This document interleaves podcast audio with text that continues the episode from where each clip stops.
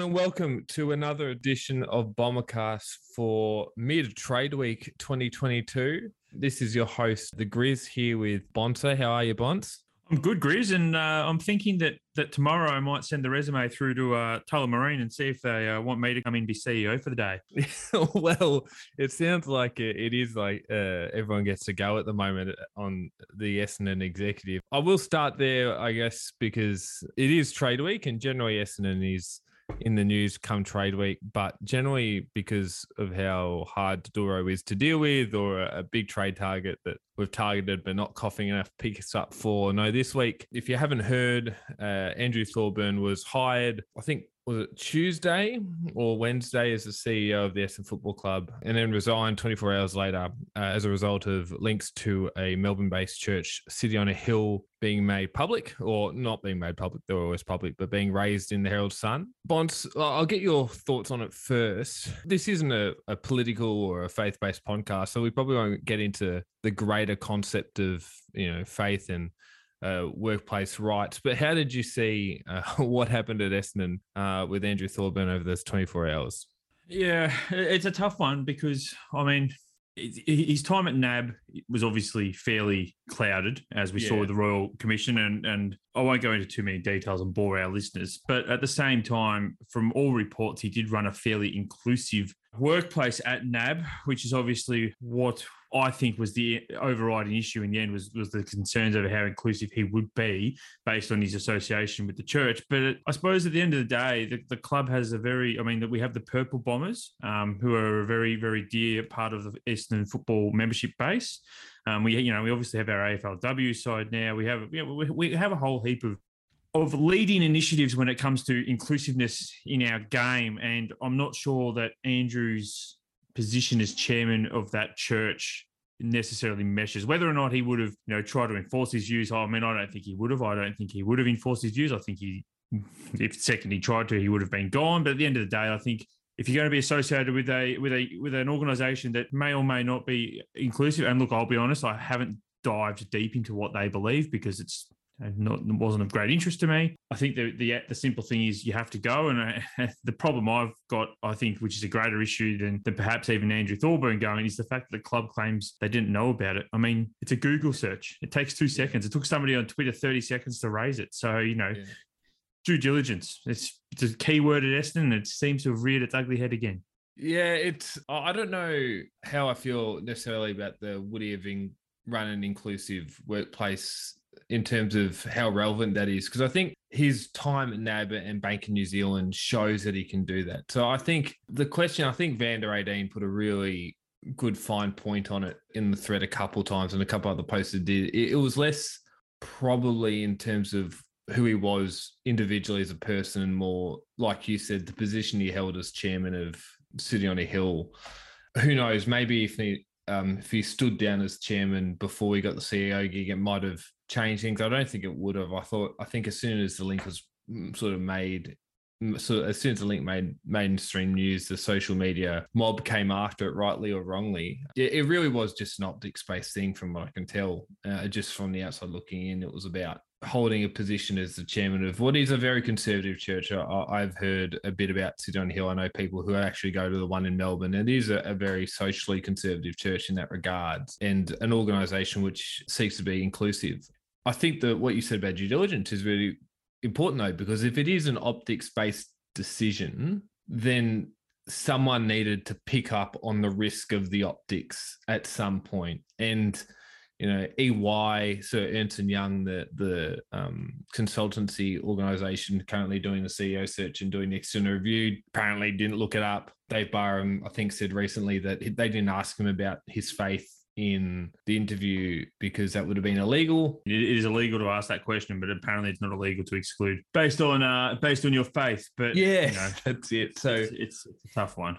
Yeah, and so. I I, I think well technically he resigned, but it's interesting if he stood up and said no, I'm not resigning it either. What Essendon would have done, but my thing on it as well is if you knew he was going to be, if you knew he was chairman of City on Hill, which I think they knew, and they were happy to like sign him as CEO regardless, then you needed to back him or not, or not hire him at all. It, it, had to be one of the two. You had to crap or get off the pot, right? You couldn't hire him and then force him to resign 24 hours later because now they look stupid and they probably are. Look, the last 20 years and especially the last eight weeks shows that we're not very smart as an organization. But, you know, people probably don't care about Andrew Thorburn, but good luck to him getting a CEO job at a major company in the next what two years. Like they've torched his professional prospects uh, for the short term at least. Like it's just a no win situation. Yeah, they have, but I suppose when you've been CEO of NAB, you're probably not short of crust. So I think he'll he'll probably yeah. he'll probably well, muddle through the next couple of years. I mean, yeah. you know, at the end of the day, what's what's Hurdy up to? He could always come on as CEO. Oh, don't even. There's those rumors going around, and I just about threw my phone through a, a, a window when I saw it.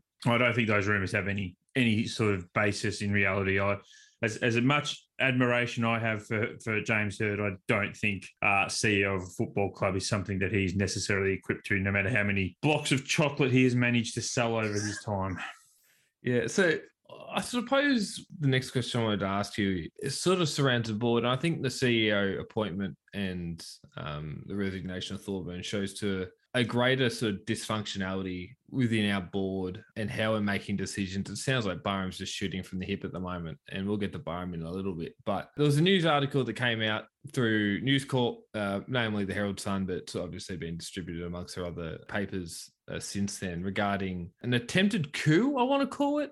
Um, sort of, I don't know how to explain it. Sheedy thinking he's playing 4D chess when he's actually playing checkers to try James Hird as coach to to put a fine point on it, he basically crossed the floor from uh, the Brasher side of the boardroom to the Barham side um, to oust uh, the Brasher side and get Rutten removed, thinking that he and this is amazing, thinking he and Barham would be the sole decision makers in the coaching search, and that this search through EY and the coaching process would be a sham. Um, which is why when Scott got the job and Barham didn't vote for Hird, he went off his chops and we went through the Herald Sun. It just seems like the board, even though we've cleaned out half of it, it's just a mess bont. Well, it depends on where you look at it. Because look, I don't think you can talk about this without talking about Dave Barham either. And and you know, his first press conference wasn't great. The Thorburn move and game wasn't great. But you know, was it was that his captain's pick? I don't I don't know. I'm, I'm not sure. I think that was a board move as a whole. So I think the, the whole board needs to wear it. But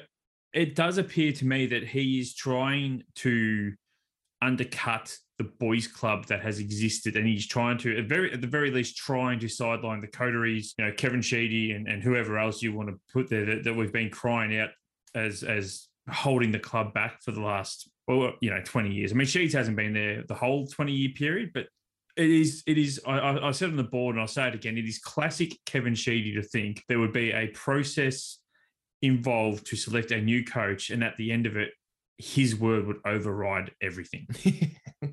I mean, you, you, it's just not the way the world works anymore. And it hasn't worked that way since the mid 90s. Yeah. And I think, uh, I don't know if that was really good gamesmanship by Barham for letting him think that, maybe thinking, oh, well, you know, I'll get sheeted across the floor because he's anti truck, knowing that he'll probably want Hird, but there's other six other board members, and, and it was six by the time Andrew Wells joined that we'll be able to outvote him if we want if he wants Hird as coach. And, and it, it, sort of for me that art that story joined a few dots for me because I couldn't for the life of me figure out why Hird was told to uh, told by someone within the club to apply, but then the coaching panel said, you know, you need more experience. But when you think about it, you know that invitational apply probably came from Hird or one of the coteries that were pro uh, came from Sheedy, sorry, one of the coteries aligned with Sheedy. Um, so technically it's within the club, it's from a board member, but the coaching panel probably weren't too interested. And, and it sounds like he did, had a great interview, which is fine, but for all the reasons we've litigated, I, it just it never made sense for him to be the coach. What are your thoughts on sort of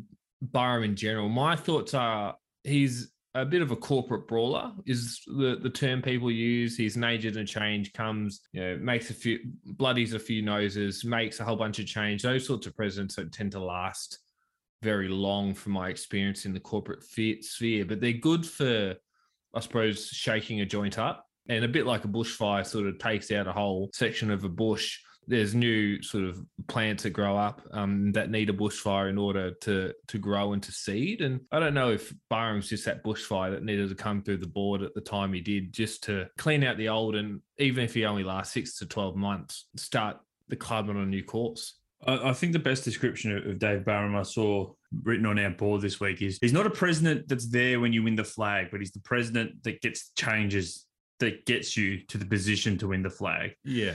Um, and, and I think your agent of change speech there was was was quite accurate. And, and I think, look, the end of the day, I, I think he's been very good in getting the change. Now, as I said, his first press conference where uh, somebody said, you know, is Xavier's job safe? And he said, well, he has a contract. And someone they immediately turned around and said, well, so does Rutten. And he just looked like a deer in the headlines.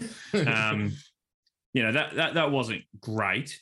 You know, he clearly did hasn't had a lot of media interaction before, especially in that sort of space where you know the questions aren't pre-recorded or you're not you're not you know you're not sent the list prior to, to study up on it. And and and uh, yeah, the Andrew Thorburn appointment because it ended so abruptly and and the way it did was was nothing short of a of a a, a mistake. Um, but other than that, I mean, you know, he crossed the floor. He, he managed to get Sheeds across the line, seemingly under false pretenses. But you know, I was confident that it wouldn't come back to bite him, which it turns out it hasn't, because really, I think at the moment, most of uh, the Essendon faithful are sort of over Sheeds, to be honest. I think most of us are looking to move him on, um, which is probably something I, wouldn't have thought six months ago. I would have said six months ago that Kevin Sheedy was locked into Essendon for as long as Kevin Sheedy wanted to be there and that, that nothing would change. But I think his actions over the past few months, and it's his actions have come about the last, last couple of weeks. And I think he's actually coming out because he's been outmaneuvered by Barham. Um, certainly seems to me that there's a lot more push for Sheeds to move on. So, so I think he's been good. I mean, you know, you know Xavier Campbell clearly been there too long. Move him on. Tick. See you later.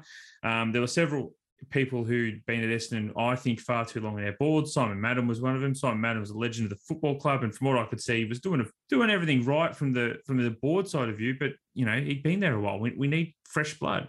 So I, I, think Barham is going to go down as probably one of the least liked Essendon presidents because of the fact that he's taken on all these these champions in, in Madden and Hird and Sheedy and take your pick. But I think he's going to go down as one of the, the most effective ones that we've we really needed because you know uh, if the rumours are true and Adrian Dodoro moves on um, at the end of trade period, then who's left really apart yeah. from Sheedy sitting on the board and and seemingly has no power anyway. Yeah, well, that's the thing, isn't it? So you know, it's like at the end of a Batman movie. It's like not the hero, then you know, the hero that they the hero we need, but not the one we deserve. And but I would stop short of calling him a hero. And something that I don't know if I read it on Big Footy, but maybe it was an estimate of my time. He goes, "You're not ch- the way that the coteries and the board were so entrenched." How they were to supplant that was never going to be clean. It was never going to be well, sort of like Collingwood was last year. Now, Collingwood was a much smaller board. I think there's only seven or eight on their board. And sort of Eddie McGuire ran that club with an iron fist and total control for a while. But to get those people that you're talking about, those deeply entrenched Essendon people with the backing of the coteries out and to get new people in, know, he was always going to have to bloody some noses. It was always going to be messy. And I think it's a, probably a salient point. And I imagine the success of Barham's tenure won't be known until five or six years from now. Because, you know, if in five or six years we're successful, we'll be able to point it back to this time when all the changes we knew needed to be made. Xavier Campbell, who seemingly, you know, one of the least talked about things this week was the fact that Michael Lombardi, a world renowned sports management expert, came into the club in 2019 and Campbell buried the report like, yeah, like that, how is that not more news? But that sort of stuff, you know, changed. And but if in five or six years' time we're we're worse off or the same, then he'll just be go down as another sort of benign president. But I suppose the goal of this um, podcast at the start of this week was going to be trade week um, because lo and behold, outside of Essendon, there is a trade period going on. You wouldn't know because Essendon hasn't got a lot going on. We did target Jack Bowes from the Gold Coast Suns, who somehow was being paired with pick seven, and we can talk about that in a second, which seems overly um, ridiculous to me. How do you feel about Geelong getting Jack Bowes and the um, and the massaging of his contract, and somehow the Premier getting pick seven uh, out of the Gold Coast for it. Look, I, I have no issues with it. I mean, I I know that I know there's a lot of outrage at the moment, but uh, I think I said on the board at the time that a lot of the outrage from the Essendon people are the fact that he's not coming to Essendon because I think a lot of us saw saw pick seven and went, oh, here we go, free, free pick, Be- you beauty. Um, then it turns out it's going to Geelong, and so all of a sudden it, it um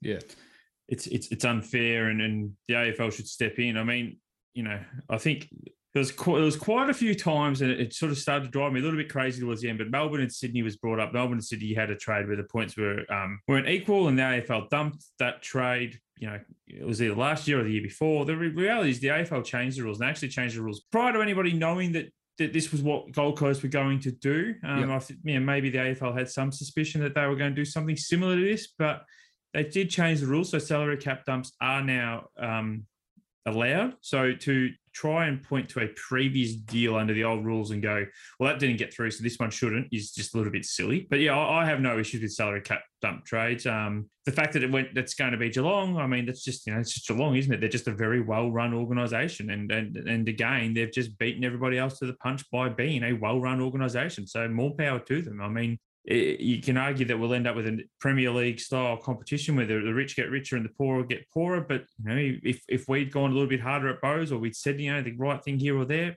then we'd be getting pick seven and Jack Bowes, and and we'd be celebrating and laughing and thinking it's the greatest thing in the world.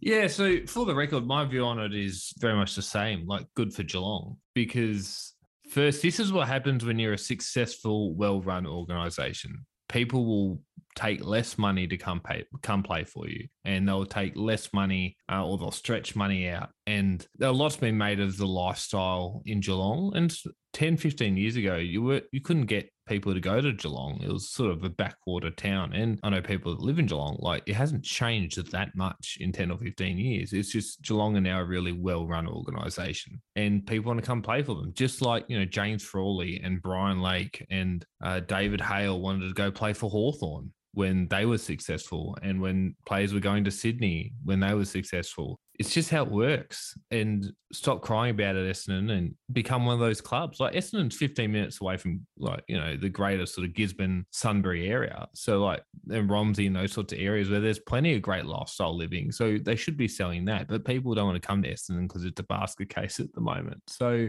I don't really have an issue with it either. Good for them. I think what we should really delineate though is why did Gold Coast package up pick seven? So the reason they packaged up pick seven was because that's what it was worth to them to get the entirety of his contract off their books. So they could have said, oh, we just want to get rid of Jack Bowes, and maybe a few teams would have sniffed around. They probably would have had to pay maybe a portion of it maybe they have to pay half. Like it's a Treloar deal where Collingwood's still on the hook for 300 of the 900. Maybe a team is, they're paying 250. But then, like, no, no, we want to get all of it off our books. We need to incentivize it. And so to them, the value of getting Jack Bowes off their books altogether was worth pick seven. And if that's what they valued that cap space at, to keep guys like Rowell and Anderson and Ainsworth and, and King down the line, then good for them. I think it was slightly gratuitous. They had plenty of other picks they could offer up, but good for them. What happens to Jack Bowes and his contract at Geelong is of no concern to the Gold Coast. The, the pick seven was a value to get him off their books. And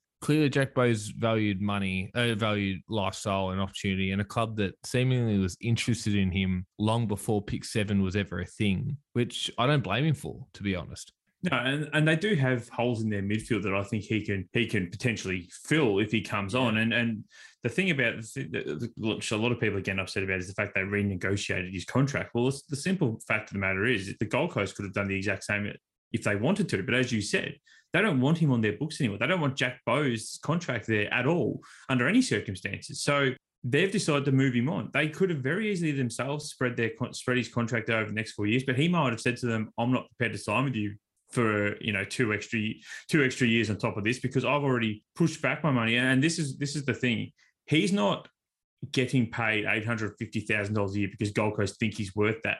He's had money pushed back. So yeah. his contract, I think, was three or four years, and and as a result of that that contract, he's now owed a buttload of money because they haven't paid it to him, they've gone, look, can we just push this back into next year? Can we just push this back? And he's done the right thing by them. So I have a feeling that, that one of the reasons they haven't been able to renegotiate the contract with Jack is because he's turned around and gone, I've already done this for you guys. I, I you know, at, at some point, you're going to have to pay me and you're not paying me now. So I want to go to a club that's going to appreciate me better.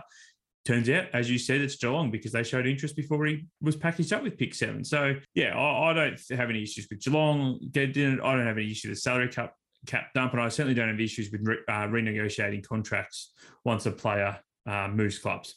Yeah, I think from an optics point of view, they'll probably change something next year. I think the AFL because it like they they probably don't want this sort of deal. I think this deal is a one of one. Not many other clubs have a top 10 pick that they can just throw away like the Gold Coast do. And the Gold Coast, if you look at some of the trades have done for high picks, like they traded, I think, a, a pick 10 for pick 27 once. Like, I think the greater questions have to be asked about uh, Gold Coast frugality with their picks. But I think throwing pick seven in for a salary dump is such a one of one. It's not going to happen very often because teams don't generally have top 10 picks they can just throw away like that. But we'll move on to actually things that are happening regarding Essendon. We'll go with someone looking to bring, or actually, we'll go with someone looking to shift out probably, or not looking to shift out, that's likely going to be shifted out. Aaron Francis looks like he's going to be done uh, for a third round pick to Sydney or a future third round pick. What's your thoughts on that deal? I think it's it's probably good for all involved. I think he needs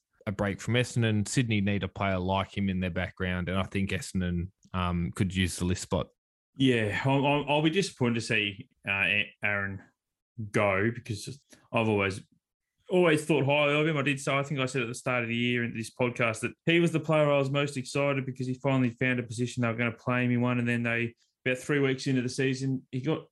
I think he got injured, and then when he came back, they just threw him from end to end in the VFL, and it was sort of case of why can't he hold a spot down? And it was like, well, because they're not giving him a spot to hold down. He's he's been told to flip flop. I mean, the reason Cale Hooker was such a good um, swingman is because we gave him an extended run in both positions, and then he be, yep. you know, and then he became an amazing swingman as a result of it. Um, because I mean, apart from that one goal he kicked against um, Hawthorn to win the game when James Brayshaw said, What the bloody hell are you, do, are you doing down there?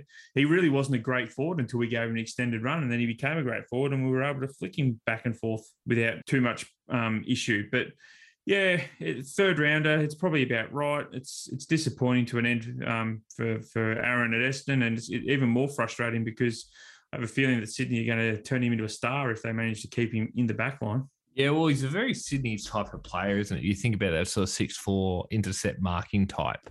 You know, they've got a couple in Tom McCartin, Paddy McCartin, Dane Rampe who plays that role. It's interesting. Will Gould, they've got who was a first round pick up there. He hasn't played yet. He plays a very similar role. I don't know how much footy he's going to play up there, but I think for his career, he needs a break. And uh, I think I think we've stuffed his development over his entire career, to be honest. And he had some horrific breaks in terms of family stuff that happened off the field, um, homesickness. He wasn't one of the guys that dealt well with COVID. You know, he's not alone there. Plenty of guys struggled with that. So I'm not, you know, blaming him necessarily for that. But I think if you're to play, you know, to the Bill Simmons you know, scenario, if you were to sort of simulate his career hundred times, I think this is probably one of the 15 to 20 worst versions that could have come out for a variety of different things that were probably outside of his control and and some that were um, unfortunately with his fitness and stuff. But uh, that pick that we're going to get for Aaron Francis, and good luck to him. I mean that in, in all genuine uh, concern. Good luck to him in Sydney. Uh, it looks like that shit deal's going to that sorry that pick from that deal is going to get shipped straight to Carlton for Will Setterfield. Bit of deja vu. I feel like it's uh, 2018, uh, where Essendon's targeting Will Setterfield as a big body midfielder. Um, this time from Carlton, not GWS. Uh, he played 12 games for Carlton this year, came in late and played a couple of games inside midfield with George Hill and Matt Kennedy out and did okay. What's your thoughts on getting Will Setterfield in? Yeah, he did okay. I think it's probably the most generous way you can describe it, isn't it? yeah, did okay. Yeah. Look, I mean, look, we haven't seen him be the man inside. You know, GWS are obviously a stacked midfield, and then obviously Carlton, he's got you know Paddy Cripps and Sam Walsh and, and others in front of him there as well. Um, I think if you look to when he first moved across to Carlton in 2019, and he saw that was sort of when he was able to really uh, do it without too much. I think, yeah, Cripps in front of him, not much else at the time. You know, he still only had 17 touches a game. It, it, it's not an inspiring pick, but if if you'd said to me this time last year that we were getting Will Brodie, I probably would have said the same thing. It's not an inspiring pick. It's it's a pick that I think, I mean, we finally are filling what I think is a need in the big body midfielder. But a, a little cynical part of me does go, are we doing that because we've identified this, or are we doing this because he's the one that got away from Adrian Dodoro at the end of 2018? Yeah, so that's the burning question. I think, well, we've over this off season, we've been linked to Jack Bytel, we've been linked to Liam Stocker, we've been linked to the, uh, to him. So I think it's it, it seems like we've genuinely identified big-bodied midfield players as someone that we need to target. As far as list balance go, out Francis in Setterfield, I don't mind it. Um, we need more midfielders. I think we've got a few guys in that sort of third, second or third tall position. So from a balance perspective, I don't mind it. Look, it, it, it's probably going to be a cheapish deal. You know, we've got 1.6 million dollars in cap before we hit the cap floor, so we need to find someone to pay. We'll probably bring some some contracts forward. I don't mind it as just a, a throw at the dartboard, even if he's just David Myers in the sense that he's a big bodied mid that throws his weight around at, at stoppages. I, th- I don't think he's going to supplant Shiel and uh, Caldwell and Parish, maybe Caldwell as inside mids, but he'll be a big body that we can throw around in there to carve out some space and block. The other thing with um, him is a Carlton made mine says they slimmed him down. He came to the club at about 85 at Carlton, and they, he got up to about 91 to play as an inside midfield, and then they slimmed him down to play on a wing. So he, we might see his body shape, his body shape change over summer into a genuine, sort of a tall, bulky inside mid to sort of play that bash and crash role. But I think it's more a throw at the dartboard than anything. And I don't think when you look at the draft, you know, there's a few gun midfielders at the top, but they're not that big body type. So if we did want to fill that role, we're probably going to have to do it via trade just one stat about the, uh, the thing is, we, we're hoping he's going to be the big body inside midfielder. So Will's played 57 games. In just nine games, he had more contested possession than uncontested possessions. Yeah, right.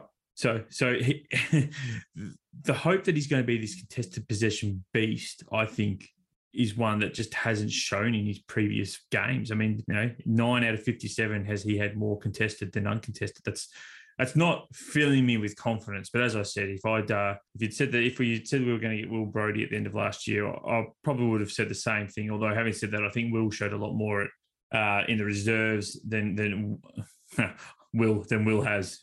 And by that I mean obviously Brodie has shown more in the reserves than uh, than than Setterfield did this year. So look, it'll be a pick that I I mean I think he'll probably get a chance with us. Whether or not he takes it, I don't know. I'll, I'll, I'll be interested to see anyway. Yeah, I, I, like I said, I think the role they had him playing on a wing at different points at Carlton, which probably explains the at some point. But you were right; he played a lot more inside midfield earlier in his time at Carlton. And look, not every top ten pick works out, and he was picked five or six, I think, in 2016 when we took Andy McGrath. And maybe he's just not as good as we thought he would be at that age. And to throw at the stumps, see how it goes. But yeah, uh, it, at the end might, of the day, it's a third, it's a third round pick, and yeah, you know, third round, what are the odds? So I, I, think I think we I think it's been done before. The odd, the odds of a third round pick, you know, getting up and becoming a, a 200 game player less than less than 10 percent. So you may as well have a shot at the stumps and see what happens. Yeah, and if you if you just trade him trading him in for the pick that you traded that you got Aaron Francis for, you know. so you're basically swapping. You're, swap, you're, you're playing. You're swapping. You know, Francis for Setterfield. I, I feel like that's net balance, not necessarily positive or negative either way. But um, that's all right. But it, it doesn't look like we we've got much um, else to this trade period. It's interesting that Brisbane and and GWS are playing silly buggers, but I haven't heard the hard to deal with tag left. So apparently that's only reserved for Dodoro. Brisbane's well, Matt Rendell tried Matt Rendell tried it with uh, Geelong, who then promptly did a trade the next day and, and showed that he really doesn't have much idea. But there is there is one question I just want to throw to you, Grizz, before we wrap up this evening, and it's not Essendon related. It's just it's just something I want, I want to ask. So Jason Horne-Francis, we we know that he has requested a trade to Port Adelaide. He wants to go home now. I think I said on the board at the time that there are extenuating circumstances. They don't seem to be getting a lot of run in the media at the moment about you know his stepfather. Yeah. So I, I think that sort of and I don't want to talk about why he wants to go home because I, but I, I will just say that I think those extenuating circumstances to me make it a more palatable personal choice. I, I don't have any issues based on on those circumstances, him wanting to go home. I don't think it makes him the um, the crybaby tosser that North Melbourne fans would have you believe at the moment. But what I do want to ask you is, North Melbourne fans are convinced that they should be getting you know two top five draft picks, you know three three first rounders, all this sort of rubbish. Jason Horne-Francis went pick one last year. Now, in the end, at the end of the day, he should have gone pick two because North Melbourne should have bid on Nick Daicos. They didn't, so bully them, but they should have. If they now turn around and get pick two for Jason Horne-Francis plus something else, have they actually lost out on anything here? Because that's that's what it sounds like it's going to be at the moment. At the moment, it seems like they're going to give up pick one to get pick three and 12 or something from GWS. And then pick two is going to come from West Coast because it, and Jason Horne-Francis is going to go to Port Adelaide. So, so what have North actually lost? I mean, you can argue they've lost 12 months of development, but I also think that based on what he performed last year and based on, you know, some of his attitude during the year, he probably wouldn't have if you drafted now he wouldn't go pick one or two. So so have north actually lost anything here? What what am i missing? Why is yeah. jason Horne-Francis suddenly but so much more valuable now than what he was last year? Okay so i would write off this year at north melbourne from a form standpoint. They sucked and it did not sound like a, a happy locker room. They fired david noble. I think that club, uh, the CEO was on the nose all year. You know, the Clarkson thing's been done to death in the middle. Like this year's been a shambles for North. I think they have lost out because they had a deal on the table last year from Adelaide, which would have blown away anything they had this year. Um, and I'm on the record of saying they're bonkers for not having accepted that Adelaide deal last year, which I think would have been essentially for last year, which was Josh Rachele for this year. And it would have been Melbourne's first round pick, which is 14 for their first, second, which would have been 19. So I think that's a much better deal, obviously, um, than they're going to get now. Um, but that's all in hindsight, isn't it? We could have traded Joe Daniher for, you know, whatever. But yeah, um, yeah. So, so, so, so, just now, knowing what you know now and how Jason yeah. Horne-Francis is now, if they get pick two for him, have they actually lost anything? No, because they have pick one, so they would have first choice either way. But they'll get they'll give pick one to GWS in this mooted major deal. No, probably not. Other than the twelve months of development, which wasn't really much of development considering how the year went, as we've discussed. They probably haven't lost too much. It's I think what they've lost is the optics battle. Trading your first round pick one year in. Um, I think Tom Boyd's the only one who did that from GWS to the Bulldogs. So they've probably lost sort of the optics battle. But in terms of draft capital, probably not. Like I said, if they didn't pick Horne-Francis, they would have picked Daicos, which would have matched, and they would have gone with someone like Sam Darcy, who would have got matched for the, Bulldogs.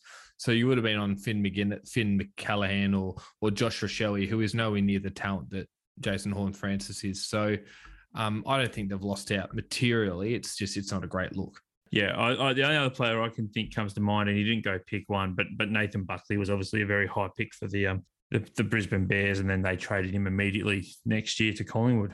Yeah, and that was probably a different. He was a, a zone selection, I think. He was yes. from Brisbane, um, for Brisbane because he was from the NT. But uh, yeah, that's a whole different kettle of fish. Anyway, look, we're probably going to have to wrap it up there only a few days left in trade week. We don't anticipate much is going to happen, but if something drastic does happen in the next sort of week or so, we'll we'll probably jump on and have a chat. Otherwise, Bonds, it's been great to having it's been great to have you again. Thanks, mate. been pleasure as always.